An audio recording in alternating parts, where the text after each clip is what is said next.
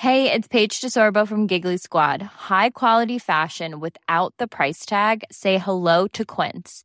I'm snagging high-end essentials like cozy cashmere sweaters, sleek leather jackets, fine jewelry, and so much more. With Quince being 50 to 80% less than similar brands. And they partner with factories that prioritize safe, ethical, and responsible manufacturing. I love that. Luxury quality within reach. Go to quince.com slash style to get free shipping and 365 day returns on your next order. Quince.com slash style. When you're ready to pop the question, the last thing you want to do is second guess the ring. At Bluenile.com, you can design a one of a kind ring with the ease and convenience of shopping online. Choose your diamond and setting. When you find the one, you'll get it delivered right to your door. Go to Bluenile.com and use promo code LISTEN to get $50 off your purchase of $500 or more. That's code LISTEN at Bluenile.com for $50 off your purchase. Bluenile.com code LISTEN. This is Little Atoms, a radio show about ideas and culture. With me, Neil Denny. This week, Mapping an Obsession with Gavin Francis and his new book, Island Dreams.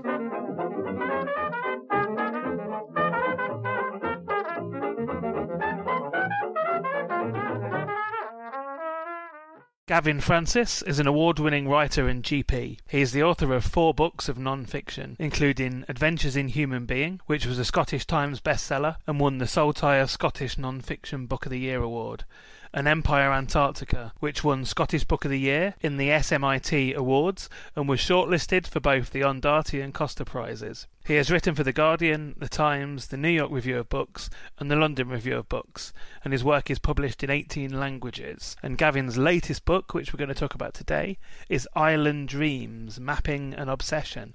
Gavin, welcome back to Little Atoms. Well, thank you for having me on yet again, Neil. So this book, Island Dreams, as it says in the uh, in the subtitle, is about an obsession of yours with islands, and more specifically, this idea of an island as an escape, an escape from our daily lives, our daily responsibilities. Tell me something more about that idea. Well, the book grew out of a realization that my life had taken a trajectory which moved me between periods of time in the city of intense connection, um, sort of immersing myself in possibilities and the potential of the city, and then episodes of my life of quite extreme isolation, sometimes really very extreme isolation, often on small remote islands. And I realized that my life had this pattern of moving between one to the other. And I began to think about why that was, what I was getting from the possibility of isolation, the remoteness of that, and what I was getting by contrast from my periods of time in the city. And so as I began to kind of chart that and begin to make sense of that pattern my life has taken, I became really increasingly fascinated by the place in the cultural imagination that islands hold, the kinds of questions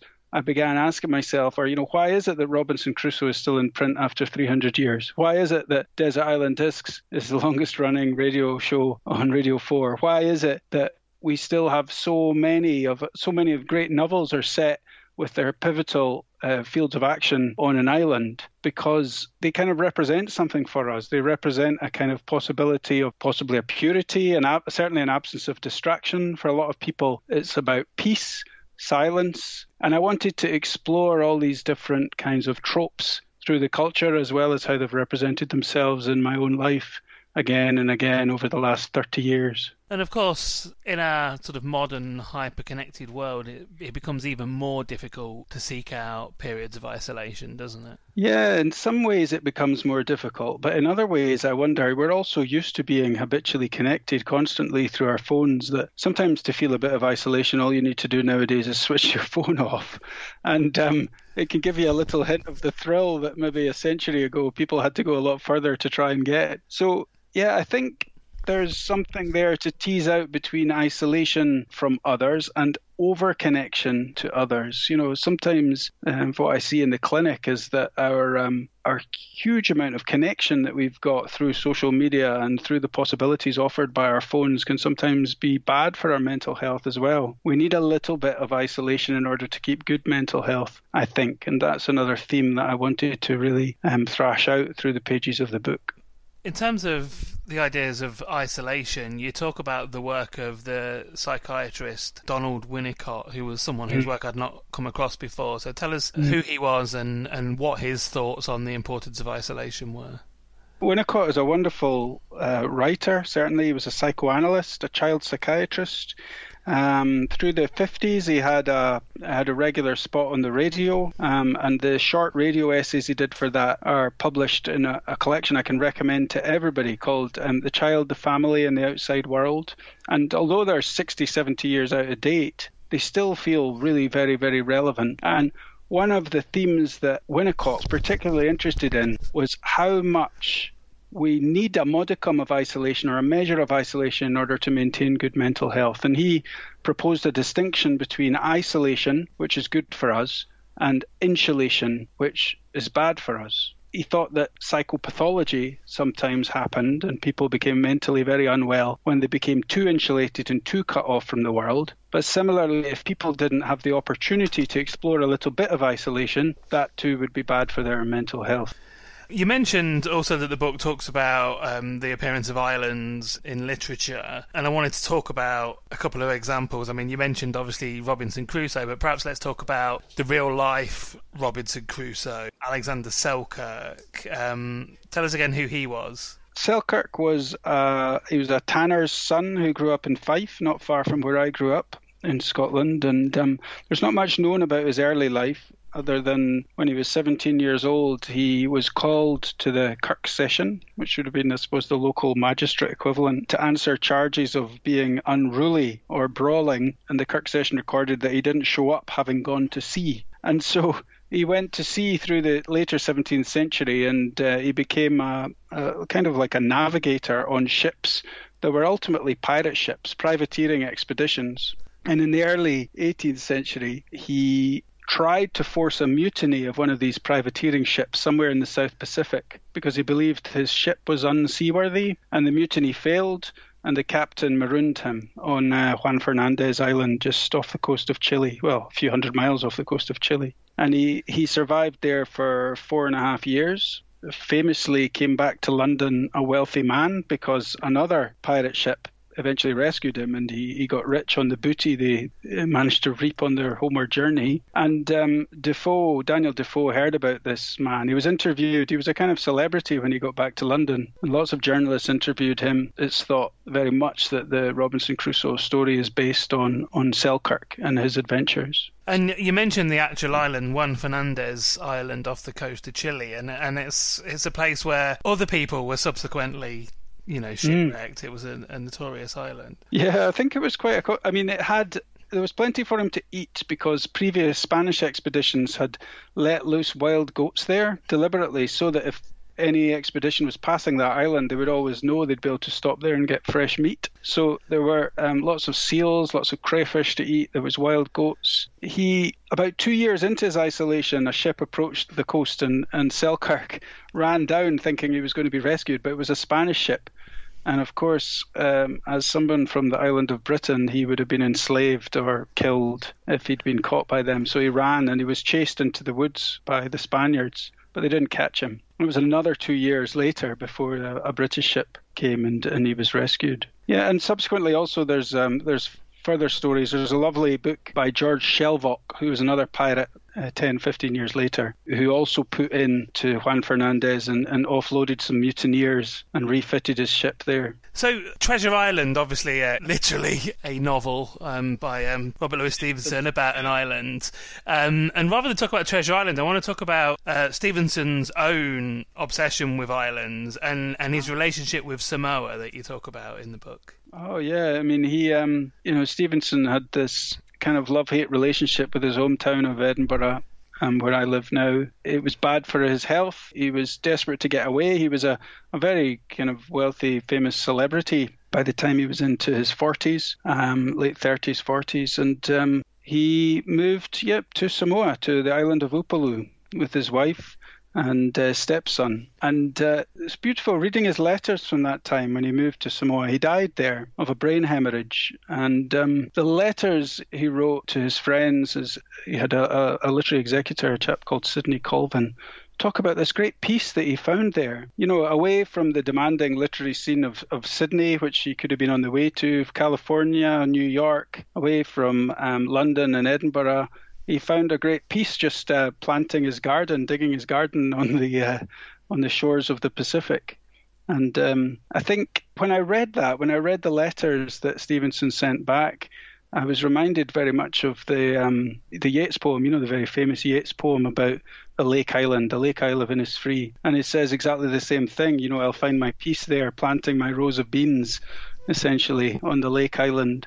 And so it's another example, I think, of that kind of cultural fascination that we have with the idea of finally getting some peace, getting some absence of distraction. I want to talk about some of your your own travels to islands over the years, and I, and I guess we should start relatively close to home and look at some of the islands that you talk about in Scotland. Obviously, you know some of the um, you know the Hebrides. Um, mm-hmm uh, Harris and Lewis, but particularly I wanted to talk about some of the tiny islands that you talk about, mm. um, Inchkeith and uh, the Isle of May, which is which is an island that has um, quite a lot of importance to you over the years. Yeah, yeah. Well, when I was a, a, little boy, I used to have my family holidays were caravan holidays in the east of Fife. And quite often, as I would fall asleep in the, the caravan awning, I would look out and see this lighthouse blinking on the Isle of May. It's about five miles offshore. A small island. It's about it's just under a mile long and um, it's a bird reserve. There's nobody lives there year round, but there's um, nature wardens live there in the summertime. And I was kind of I was fascinated by this place. I was given a book of artwork, paintings of the bird life and wildlife of the island, and I dreamed one day of going there. And then it was only much later in my life when I was at a very hectic stage. I was training as a junior surgeon. I had a, a very busy, stressful job in my late 20s that I, this island came back to me at a moment of my life when I really needed some silence and some rest. And I applied um, when my surgical rotation was finished, applied to become a volunteer warden there. And so went straight from the high dependency units of the busy city hospital to essentially clearing paths and digging out wells and ringing birds in this place that was utterly, utterly different. And it wasn't it wasn't solitary because there was a wonderful community of, of ornithologists and, and naturalists that lived there during the summer. Uh, and it kind of exemplified that transition from the city to the island, exemplified the tension, the kind of opposing allures that I'm trying to, to map out with this book about how both of them offer a kind of richness and, and have value, but the value comes almost in the contrast and in the transitions between the two. I want to talk about another journey that you took, um, and this mm. one was in East Africa, a particularly fractious time, but you end up on an mm. island called Lamu. This was um, following a period of time working in a small East African hospital. It was a very kind of stressful time politically in the country. There'd been a lot of riots, and um, traveling at that time had been quite difficult. There was uh, very few tourists, and that had made a lot of the people who depend on tourism a lot more uh, difficult to deal with, a lot more desperate in many ways. And I remember traveling up the coast from Mombasa up past um, Kilifi and Malindi, and eventually reaching this place, Lamu Island. And when we when I got off the when I got off the boat to Lamu and jumped in, was kind of with my rucksack balanced on my head, thigh deep in this tropical water it was like again as if this complete transformation had taken place and the atmosphere on that island was was beautiful very very welcoming very gentle there was the, none of the stress and the difficulties of traveling on the continental mainland that i'd just left and I was reminded when I made that of Auden's got something um, lovely to say about islands too. He W.H. Auden wrote a, a, poem. It was actually about Iceland, but I think it stands for a lot of islands. When he said that this is an island and therefore unreal. and there's a certain unreality to certain kinds of islands when we go there as outsiders. Of course, there's different when you're living on, on an island, when you're part of the community on that island, and that's maybe something else we'll have time to touch on. But um, one of the things I was interested in approaching with this book is not particularly the tensions of living in a small community on an island, which I have done, but of what it's like to go there from a much busier urban metropolitan kind of environment. Ryan Reynolds here from Mint Mobile. With the price of just about everything going up during inflation, we thought we'd bring our prices down. So to help us, we brought in a reverse auctioneer, which is apparently a thing.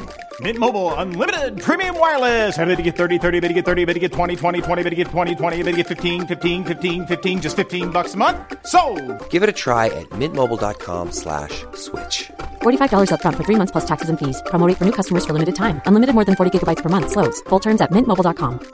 Even when we're on a budget, we still deserve nice things. Quince is a place to scoop up stunning high-end goods for 50 to 80% less than similar brands. They have buttery soft cashmere sweaters starting at $50, luxurious Italian leather bags, and so much more. Plus, Quince only works with factories that use safe, ethical, and responsible manufacturing. Get the high-end goods you'll love without the high price tag with Quince. Go to quince.com slash style for free shipping and 365-day returns. Many of us have those stubborn pounds that seem impossible to lose, no matter how good we eat or how hard we work out. My solution is PlushCare. PlushCare is a leading telehealth provider with doctors who are there for you day and night to partner with you in your weight loss journey. They can prescribe FDA-approved weight loss medications like Wegovy and Zepbound for those who qualify. Plus, they accept most insurance plans. To get started, visit plushcare.com slash weight loss. That's plushcare.com slash weight loss.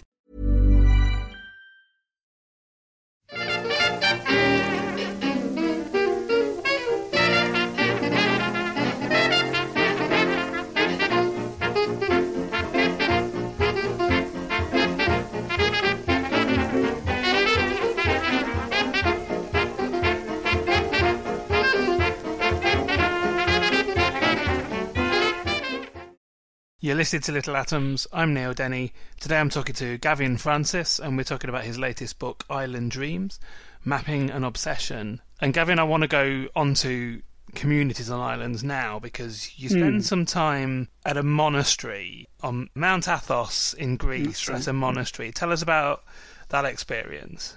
Well, I'd read a little bit about Athos. I mean, anybody who loves travel writing will have read um, Patrick Leigh Fermor's books. Patrick Leigh Fermor loved Athos and visited there um, at the end of his great journey of, uh, that went into become a time of gifts.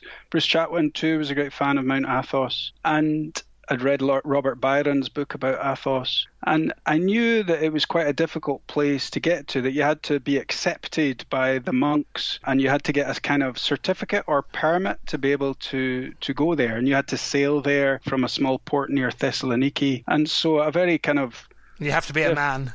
Yeah, you, you have to have a Y chromosome um, for some reason. I'm not sure how closely they check, to be honest. I think uh, I did. I, I remember I did have to show my birth certificate, but you know, birth certificates can be uh, erroneous. Anyway, um, I sailed there a very kind of another very kind of uh, testing time in my life, and was welcomed into this world that hadn't changed at all, really, for a millennium in so many ways. Some things the monks had adopted of modern technology, you know, they had solar panels and things like that, but other things were completely unchanged over a thousand years. And the monks uh, there have taken a, a vow of hospitality. So once you have one of these permits, then they take you in and they give you two meals a day and a bed for the night. And it's possible to, to just walk slowly around this um, peninsula around this holy mountain of Athos, staying in the monasteries wherever you like, wherever you turn up to. The idea of the religious attraction of, of islands of isolation is threaded through the book as well, and you talk about Mm. Iona, for instance, uh, at one point, but also the travels of the the various Irish monks, including St Brendan, um, to various different far-flung islands. Adam Nicolson has a lovely thing to say in his book about the Shiant Islands, Sea Room, where he, he says that the association of islands with holiness predates anything Christian. Um, this is a very kind of very old association. And in the book, I try to make this connection almost between these places that we almost set aside for reverence, like Iona, like Inchcolm near um, Edinburgh, where I live, like um, like Athos. There's similar examples throughout Asia. But at the same time, we use these spaces also for prisons because they offer that same kind of um, there's no possibility of going in and out that almost increases their holiness, but it also increases their utility as places to put uh, prisoners and offenders. So I wanted to try to tease out this association that they have not only with peace, but also with imprisonment, not only with reverence, but also with with transformation and the possibility of transformation that they offer. So yeah, uh, St. Columba and Iona as example, St. Brendan and the Voyage of St. Brendan visits all these different islands in the um, in the North Atlantic. And um, right here in my own front yard, you know, I've got Inchcolm, which has got a very ancient abbey, and just down the coast there's the Bass Rock, which was used as a prison. Um, and another prison island that you talk about, um, former prison island, is the Andaman Islands, which is somewhere mm. that is still, you know, relatively difficult to visit. Yeah, no, I, I visited the Andamans from um, from Chennai. I, f- I flew there to this archipelago, which from the outside just looks like a paradise. It just looks like all our picture postcard stereotypes of what paradise, palm tree, yellow, bright yellow sand, turquoise water type of place. But yeah, they were a really brutal prison operated by the, the British Raj for Indian dissidents. And um, when I walked around that prison complex where they were still keeping the gallows freshly painted and I read the stories of what had gone on there, that kind of disjuncture almost between um, the peace that's possible in islands, but the horror that's possible on them too was really brought home to me. We talked before, obviously, about Empire Antarctica, your book, mm. a few years ago. And also in this book, you talk about often the travel to your time spent in the Antarctic and various mm-hmm. places, um, islands in the South Atlantic, but also in yeah. sort of, you know, the, the, the, far south, Tierra del Fuego, South mm-hmm. America. Um, and I just wanted you to tell us a little bit more about what those sort of places were like to visit.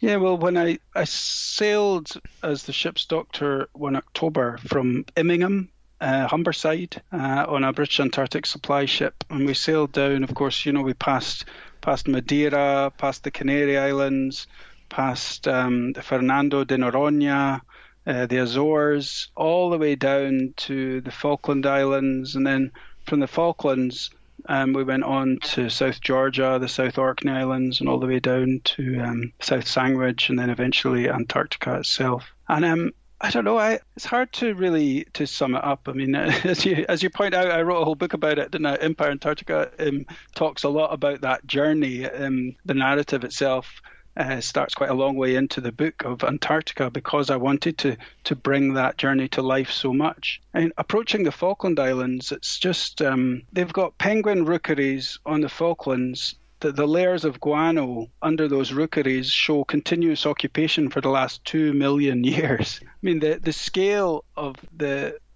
idea of the world without humans is really evident there. It's everywhere just under the surface. And you can see that that human intervention has, has been scratched so lightly onto those islands, whether I'm talking about the Falklands or, or South Georgia or the South Orkneys. The South Orkney Islands are wonderful to visit. I mean, they're so beautiful. They're kind of like it's kind of like imagining the most dramatic Alaskan glaciers you can you can picture, but then imagine the whole thing sunk into a kind of iron sea, and there's almost no plant life there at all. There's some mosses, but yet they are heaving with life. The beaches are just heaving with seals, elephants, seals, fur seals, all kinds of different birds, and whales are spouting all around the island because it's part of the, the South Atlantic that where the, the warm water of the Atlantic meets the polar sea, and that brings a kind of churning of life to the surface.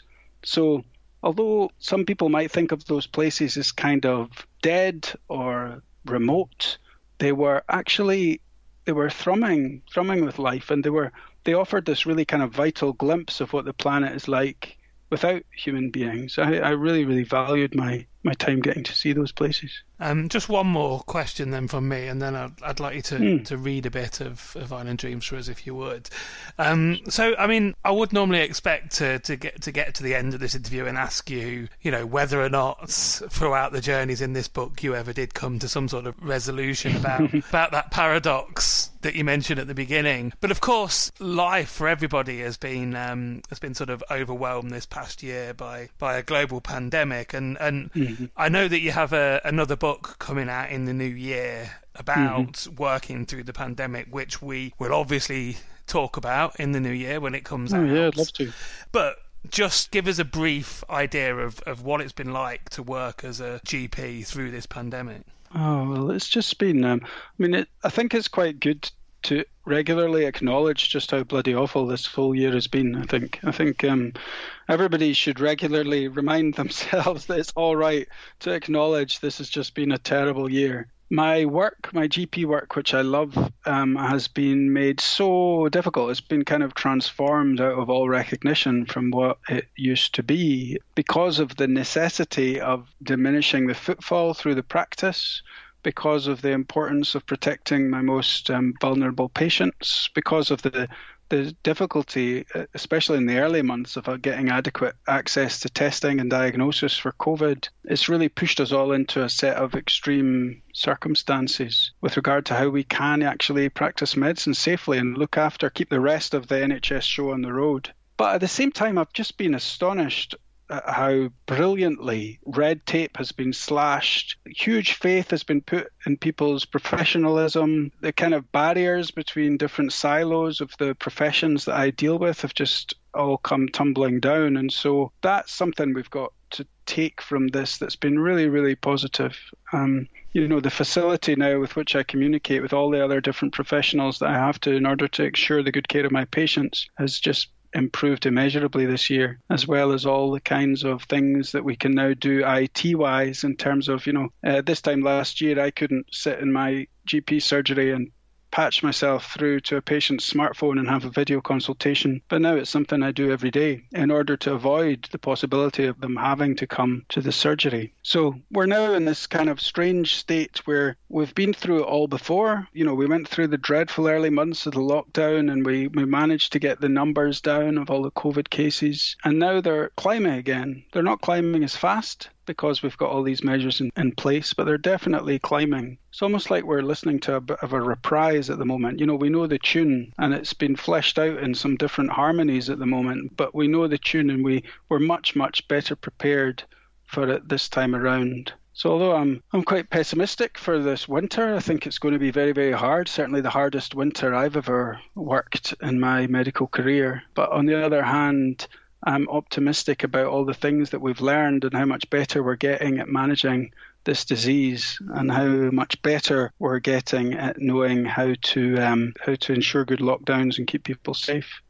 So you asked me um, if I would just read a little bit from the beginning of the book that just sets the scene. I should say that this book is chock a block full of old maps, and um, the maps are a way for me not only of giving the text a bit of breathing space, but of allowing like a conversation almost between the text that you read that comes from me as the writer and also the reader's own imagination when they can look at the map and, and imagine the place for themselves. So when I read this, I want you all to imagine an 18th century map of Shetland uh, with the islands coloured in pink crisscrossed with uh, old navigational marks, obsolete navigational marks, and um, edged with blue. And uh, that's the map that accompanies this, this kind of opening reading.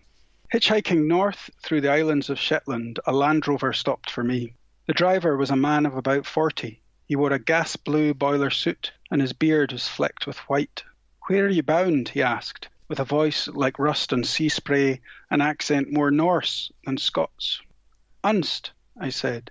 He told me that off the island of Unst, the northernmost of the Shetland Islands, a black browed albatross had been seen, a species accustomed to the skerries of the sub-Antarctic.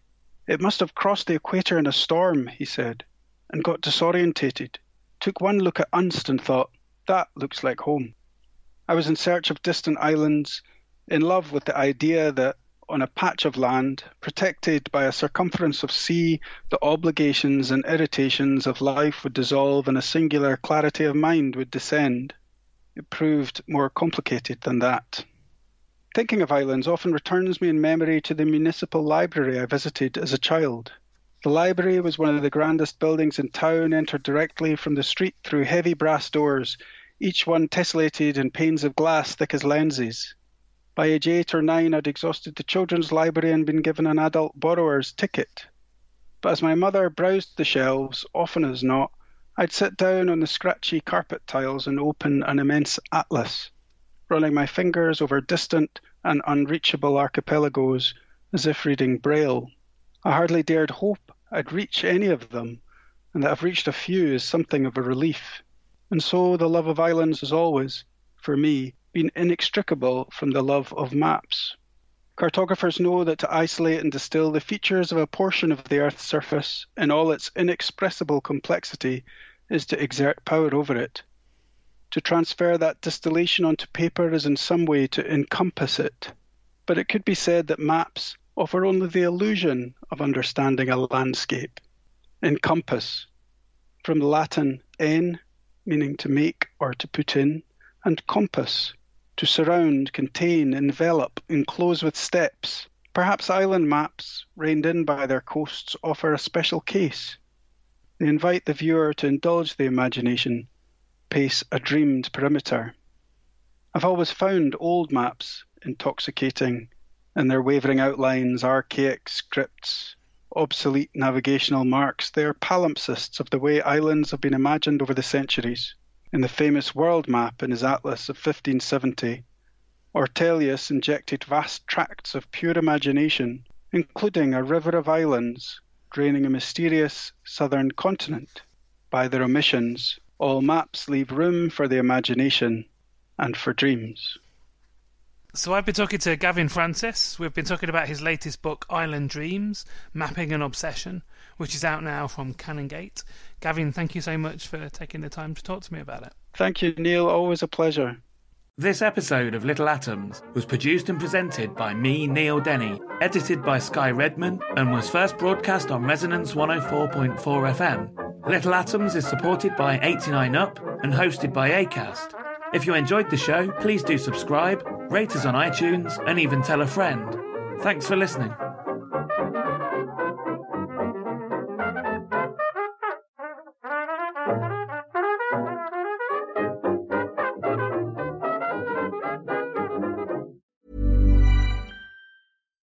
When we're on a budget, we still deserve nice things.